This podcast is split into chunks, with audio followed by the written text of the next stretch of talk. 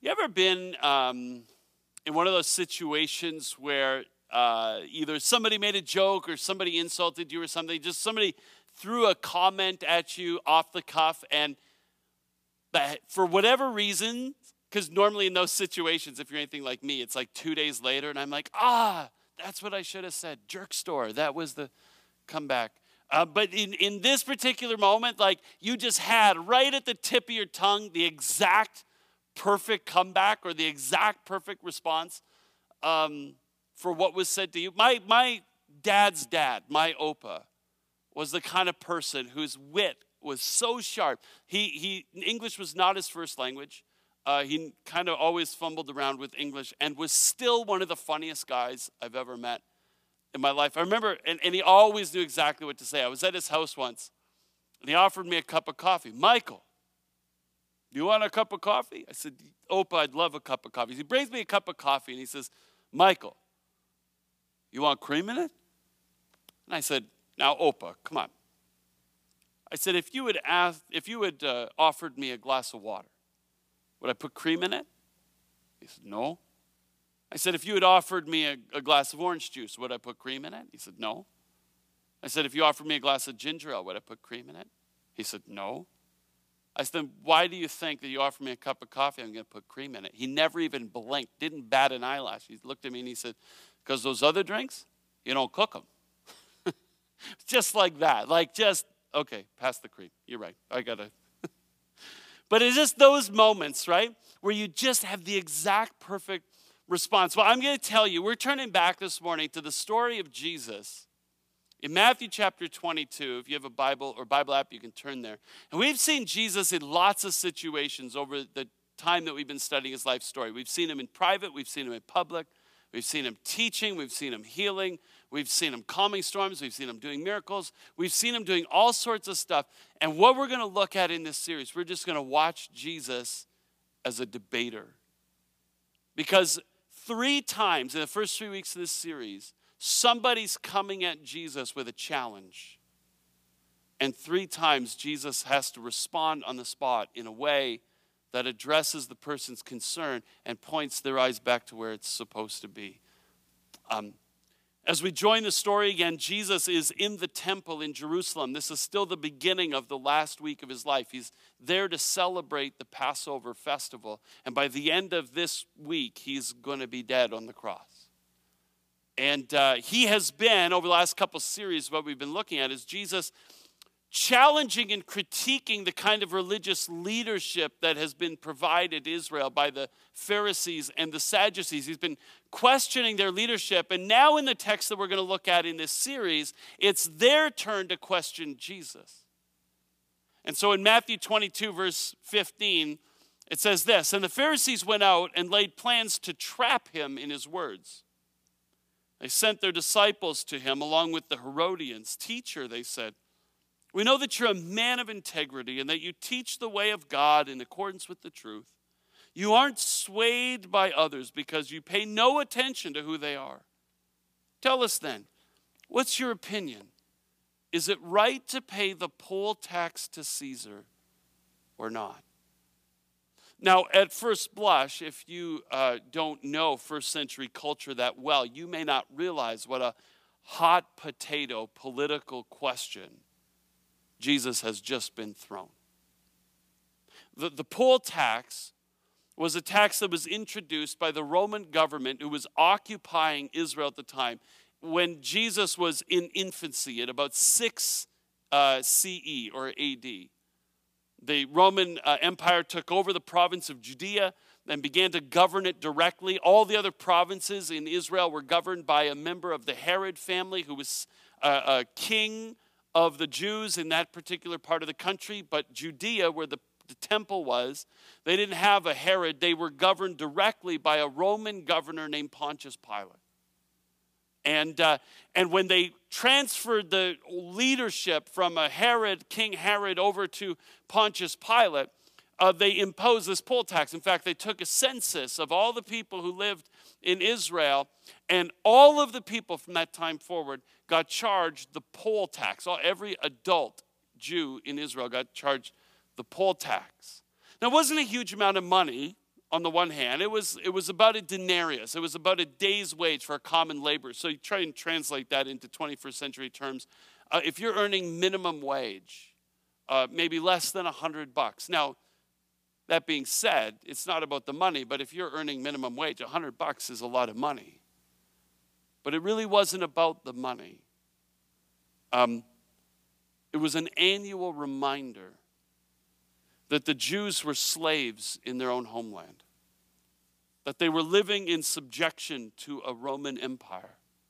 They were living under Roman martial law that was being imposed by occupying Roman forces. It was a reminder that God had not yet answered their prayer to send a Messiah who would be the king of the Jews, who would sit on the throne in Jerusalem, and who would raise up an army in rebellion against Rome and drive them out of the city and reclaim the city of Israel for God.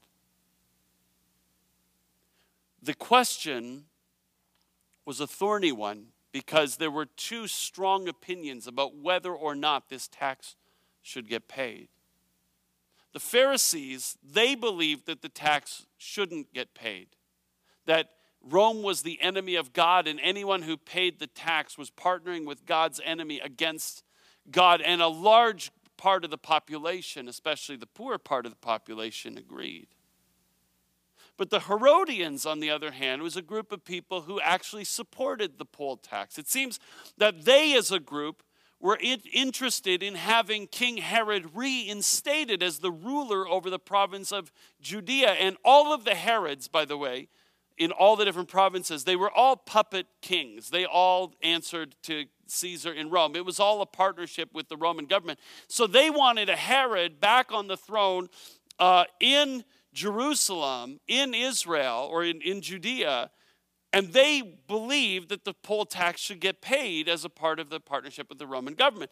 And so Jesus is really in a bind because he's approached by the Pharisees and the Herodians and asked the question, should we pay the tax or not? And this is a lose-lose situation for Jesus. If he says, no, I don't think we should pay the tax, well, then the Herodians go and report him to the Romans and say, hey, this guy's guilty of treason.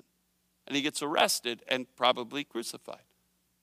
If he says, no, absolutely, we should pay the tax, then the Pharisees denounce him publicly in front of the masses of people, and he destroys his public career. They're trying to coax Jesus into giving an answer that will destroy him. Actually, for the last 10 chapters in the book of Matthew, the Pharisees have been trying to destroy him. And this is a trap that they've set. Krista and I are currently fighting rats in our garage and in our basement. I've set traps all over the house. I've baited them all with peanut butter, and I'm catching absolutely nothing. But this is what they've done. They've set the trap, and they've put this question in there, just dangling there, and they're waiting for Jesus just to stumble his way into the trap, and bam, they're going to destroy him at last. That's why they set up the question the way they do, right? The Pharisees don't come. They send their disciples because they know if the Pharisees are standing there, Jesus is going to be more cautious with his answer because he knows they're his opponents. So they send the disciples hoping Jesus doesn't recognize them.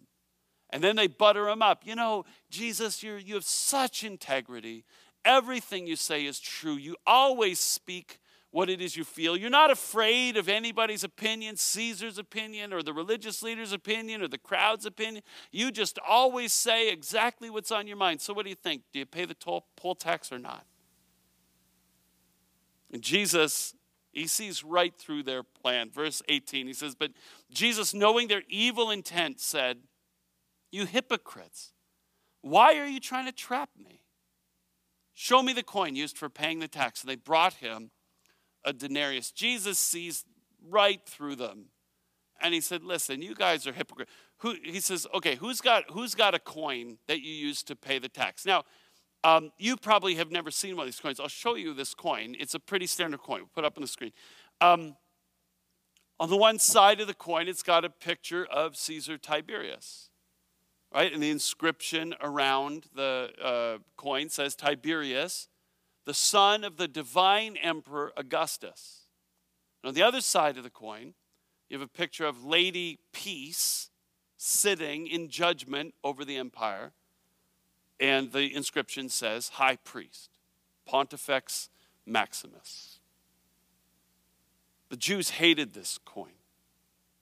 Actually, they believed that carrying this coin, using this coin, was actually a violation of the Ten Commandments. The first commandment said, you should have no gods before me, no other gods beside me. Well, this coin says clearly on it, the divine Emperor Augustus. Even on the coin, Tiberius calls himself the Son of God. Secondly, the second commandment says, you shall make no idols. Well, this is a graven image of somebody who claims to be a god. This coin is an idol. The Jews hated this coin. They wouldn't carry it. In fact, they made the Romans allow them to mint their own copper coin to use in daily transactions. So they specifically didn't have to carry this coin because it was so detestable to them. So now you see the genius of Jesus, right? He says, you guys are such hypocrites. Who has a coin? Because I don't have one. And the Pharisees are like, oh, I got one. Yeah, it's right here. And Jesus takes it.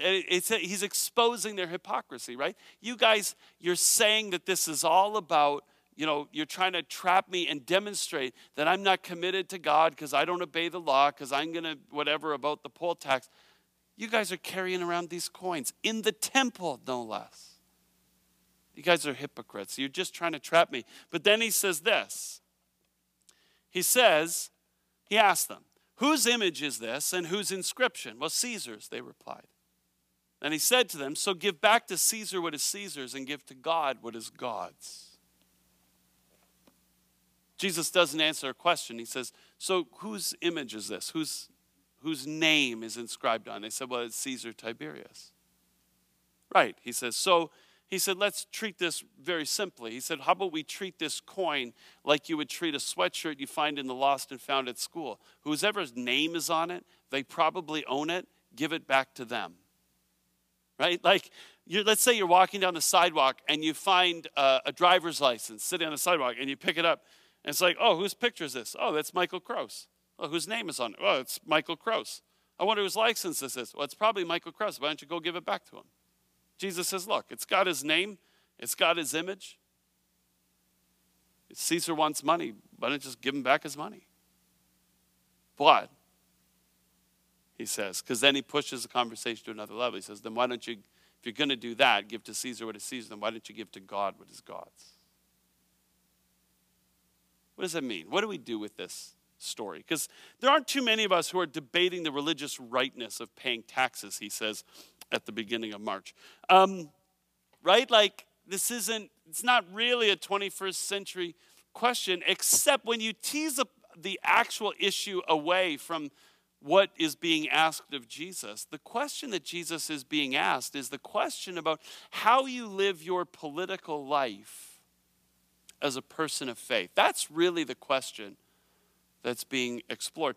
And it's actually not a question that I think we think enough about in our culture. I mean, ironically, Jeff actually preached on this in November. So if you want to go back and review that starting point message, you can. But this is something, we live generally, day to day, we live our life in a culture that believes in the separation of church and state. Right? So that I have my life of faith over here, and then I live my life in society over here. I live my political views over here. And really, these two things don't ever really intersect. I'm a member of my church, and I'm a member of this political party. And those two things don't really have a lot to do with each other. And that's how we live until those moments when our faith view and our political view seem to come into tension with each other. We're watching this being lived out in the United States right now. It happens in Canada too, but it's just so up front right now in the United States, where you have a president who seems to have trouble with the truth, who appears to be a racist and a misogynist, who brags about sexually assaulting women, who has appeared on the cover of Playboy and in a pornographic film, and white evangelical Christians love him. And people on the progressive side, the liberal side, other Christians, they're like, how can you call yourself a Christian and support this guy that seems to stand for the exact opposite of everything that Jesus stood for? And then how do the conservatives respond? They said, well, who are you going to vote for? Crooked Hillary? She's a liar. She's corrupt. She peddles influence. She kills babies. She wants to marry gays. If you have a conservative Christian viewpoint, you look at that and say, how can you vote for her? Right? I remember listening to Christian radio once, and the radio host said, I defy anybody to call into my program and explain to me how you can be a Christian and vote for Barack Obama at the same time. You can't do it. Of course you can do it. Right? But we are so accustomed to keeping our faith out of our political life that we don't make political decisions based on faith. And so the question that sits at the root of this whole debate is, how do you live your life in society politically as a person of faith? And Jeff dealt with this question in November, so I'm only going to give a few minutes to it. But when I think about how I think about faith and politics, my poster verse is actually Philippians chapter 1, verse 27. It says this: whatever happens, conduct yourselves in a manner worthy of the gospel of Christ. Now, that doesn't sound like a verse about politics, but it is. That word conduct yourself in the Greek is actually the word politeuomai. We get our word politics from it.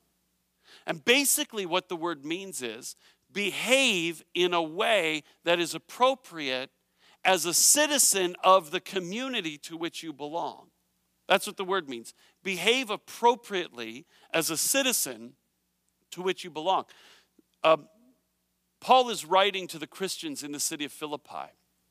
Philippi was a city that was founded by Caesar Augustus on the farthest reaches of the Roman Empire at the time, in the province of Macedonia. And he founded this city and then populated it entirely with Roman citizens. And he said, listen, I'm going to send you to live over there. There's no room in Rome for you to live here. So you go and you live over there. But when you go and live in Macedonia, remember, you are not Macedonians. You're Romans. So when you go and live there, don't take their language. Don't adopt their culture, their customs. None of those things. That is, I want you to go to Macedonia and live like Romans. I want you to behave appropriately, considering that you are a citizen of the empire of Rome. So when in Macedonia, do as the Romans do. Go and live there, but behave like someone who belongs here. And so this is what they do. Now, Paul is writing this letter to the Christians who live in the city of Philippi. And he's saying the same thing to them. I know you live in the city of Philippi, in a Roman city. But remember, you're not fundamentally Roman. You're fundamentally Christian. That your citizenship, he says in chapter 3 of Philippians, your citizenship is in heaven. You're not Roman citizens. I mean, you are, but you're not fundamentally Roman citizens. You're fundamentally kingdom citizens. So live right where you are as those who are behaving appropriately for your citizenship, which is a part of the kingdom of God. What Paul would want to say to us is this: you're not Canadian. You're citizens of the kingdom of God. Your ruler is not Justin Trudeau, it's Jesus Christ. Your motto is not peace, order, and good government. Your motto is the gospel. Your goal is not to grow the economy. Your goal is to grow the love of God in your community. Your trust is not in military spending and border control. Your trust is in the providential protection of God. Behave, conduct yourselves in a way that is worthy, that is suited to the fact that you are citizens of the kingdom, not citizens of the community in which you live. Now, does that mean we withdraw from public life, like we just don't engage in any level? Not at all. Jeremiah chapter 29. Listen to this. It says, this is what the Lord Almighty, the God of Israel, says to those that I carried from exile in Jerusalem to Babylon, to people who are from here but who are living there, right? Who are from the holy city but who are living somewhere else. This is what he says. Build houses and settle down. Plant gardens and eat what they produce. Marry and have sons and daughters, and find wives for your sons, and give your daughters away in marriage. Also, he says, seek the peace and prosperity of the city to which I have carried you into exile.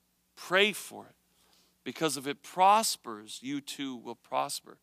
God says, listen, you are going to be from here, from the Holy Land. You're going to be my people, but you're not going to be living here. You're going to be living way over there, somewhere else. Here's how I want you to behave. I want you to participate in the life of the community where you find yourself. Go buy a house. Get a job. Plant a garden, eat the food, get married, have kids, marry them off. Do whatever you can to seek the peace and prosperity of the city. The word peace in Hebrew is the word shalom. It means abundance, fullness, wholeness, togetherness. Help piece the city together again. Participate for human flourishing in the life of the city right where you are. So if you're from St. Catharines, be a part of the Compassionate City Initiative, right? Make your city the most God-like kind of city you can possibly imagine. If you're in Welland or Vineland, do that in the ways that we do it there. Do it through our anchor causes. Participate in the well-being of your community. But remember, you're there as an ambassador, as a citizen from somewhere else. Right? Think about an ambassador. They live here in Canada. They buy a house. They grocery shop. They send their kids to school. They get married. They have a job. They participate in the life rhythm of Canada, knowing they're not really Canadian, that their allegiance is somewhere else. And their goal is to carry the agenda from the place of their citizenship and to try and implement it right where they are as best they can. That's what it means to live politically as a person of faith. And I think too few of us remember that on social media. This is the first Sunday of Lent. I'll tell you what I gave up for Lent. I gave up getting political news. Honestly, that's exactly what I gave up. Over the last year, I found myself too engrossed, too overwhelmed by the political news of what's going on all across the Western Hemisphere. And it can be anxiety-inducing, and it can be overwhelming, and for me, it's just been addicting and whatever. And so for Lent, which is about fasting, prayer, and serving the poor, I'm fasting from political news. And every time I feel the impulse to go online and find out, what's happening in our world, I've committed that I'm going to pray for our world instead, that God's will would be done on earth as it is in heaven. I need to live as a person of faith and stop getting so consumed by my politics. But Jesus says even this conversation is distracting from the real thing. He says, give to Caesar what is Caesar's, sure. Give to God what is God's. That's what life is about. What does that mean? Give to God what is God's. Well, think about this whole Caesar conversation. What were they going to give to Caesar? The coin. Why? Because it had his image and his name on it. Whatever has the image and the name, that's who it belongs to. Give it back. Well, what has God's image on it? It says in Genesis chapter 1, verse 27, so God created mankind in his own image. In the image of God, he created them, male and female, he created them. You are the image of God. You have God's image on you. What is God's name on it? Second Chronicles chapter 7, if my people who are called by my name will humble themselves and pray and seek my face and turn from their wicked ways, then I will hear from heaven and I will forgive their sin and heal their land. You have God's name on you. You have his image on you and you have his name on you. God says if what Caesar wants is money, fine, give him the money. It belongs to him anyway. What God wants, Jesus says, is you. You have God's image on you. You have God's name on you. Your life fundamentally belongs to God. And he wants you to give yourself to him. What does that mean? What does that look like? Well, think about what it means to be in the image of God. The Bible doesn't totally explain it with clarity, and so theologians have their own theories. And I think there's merit to thinking about each of the theories. Some theologians say the image of God is something that has to do with structurally how our humanity, the ways in which we're more like God and less like our dog, right? Consciousness, our conscience, reason, our ability to communicate clearly in language, our freedom, just our soul. We have a soul. We have the capacity to live in a relationship with God. That's what makes us in the image of God. Other people say, no, it's our relationality. We're created in the image of God, and the God who created us is a God who is Father, Son, and Holy Spirit, who have lived in loving community with each other for all of eternity, that the image of God in you is fundamentally connected to your ability to embed yourself in loving community with others. Others say, no, it has to do with our ethical life. The New Testament says that Jesus is the image of God, and he's compassionate and kind and humble and gentle and patient and forgiving and loving. And in as much as our lives, by the power of the Holy Spirit, as much as our lives overflow with these things, we're living in the image of God. There are other people who say, no, it has to do with what we do in the world, right? When it says God created them in his image, it immediately says that he invited them to rule, to have dominion over creation, to exercise God's authority. See, in the ancient world, the phrase image of God was used in every other culture but Israel to talk about the king and the priest. Those were the people who were created in the image of God, those who were elevated in dignity and status, who radiated divinity into the world, and who were responsible to see that God's will got done on earth as it is in heaven. That's what it meant to be in the image of God. The Bible is the most radical document when it comes to humanism. The Bible is the most radical document in the ancient world because the Bible says, no, it's not the king and the priest, it's all of you, it's everybody. It's all of humanity that is elevated in dignity, that radiates divinity, and that is responsible under God's authority to be the implementer of God's will on earth as it is in heaven. That's what it means to be in the image.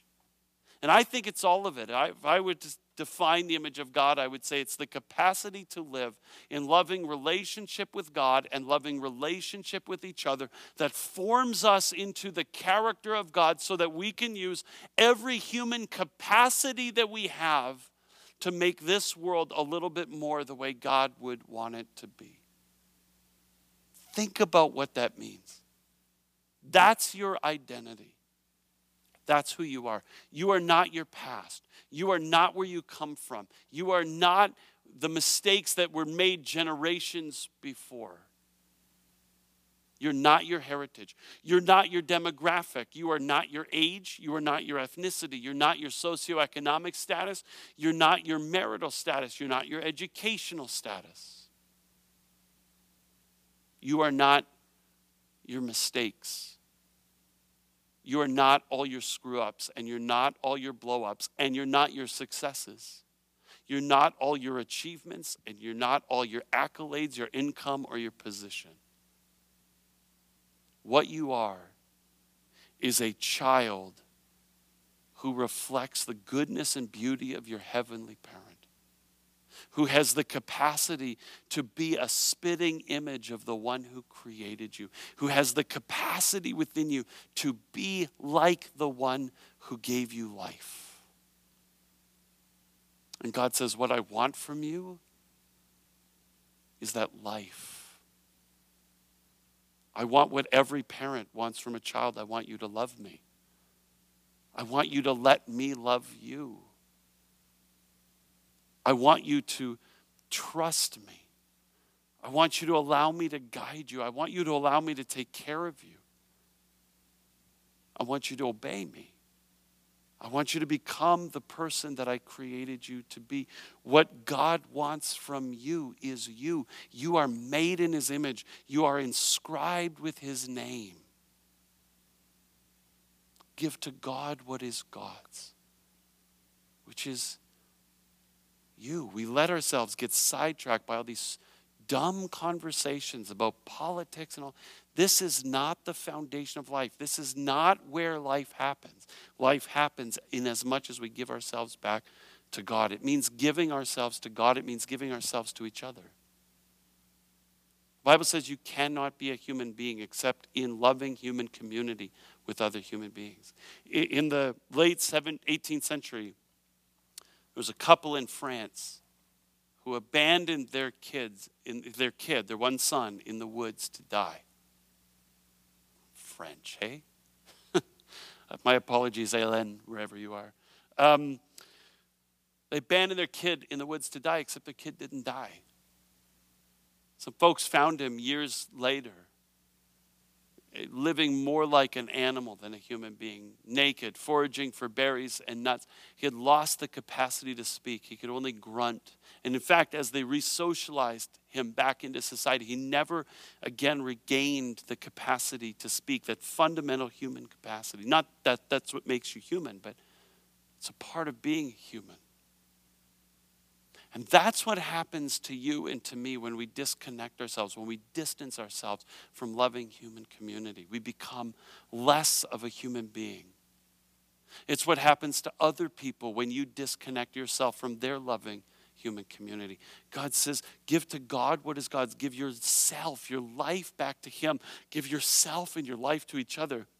And give yourself and your life to participating in what God is doing in the world.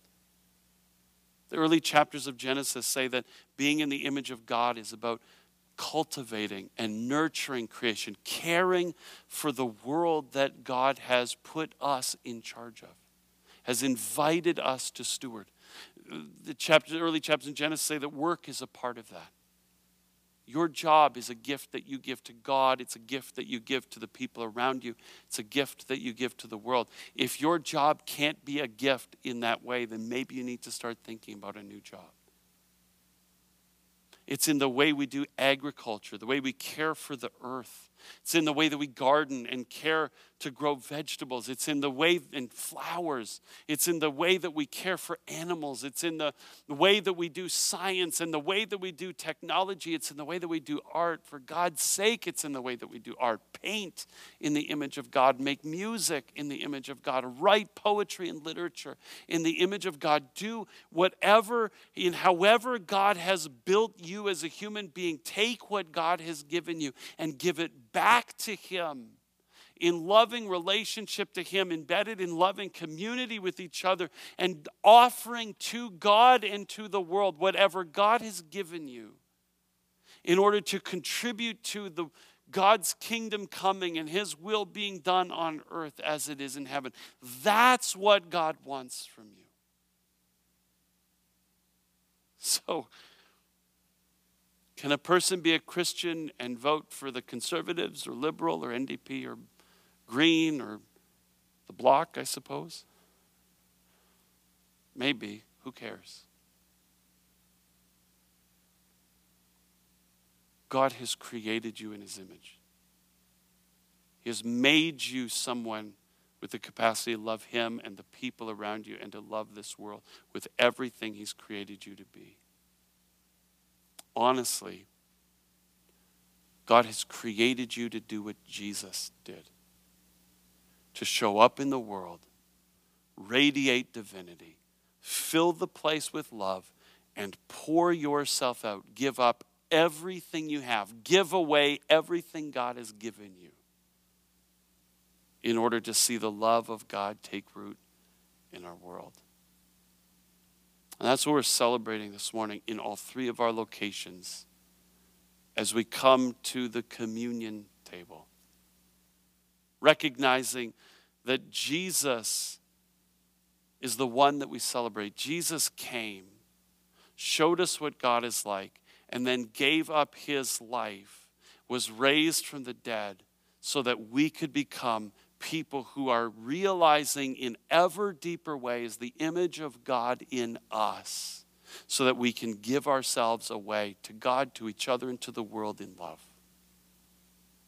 And we'll never be able to do it without Jesus. And so as the band comes to the stage, as your host comes to guide you in the logistics of how we're going to do this in your particular location, come to the communion table today. It represents the body and the blood of Jesus. This represents everything Jesus gave out of the love of God for you so that you could be filled with the love of God and give everything that you have for this world that God loves.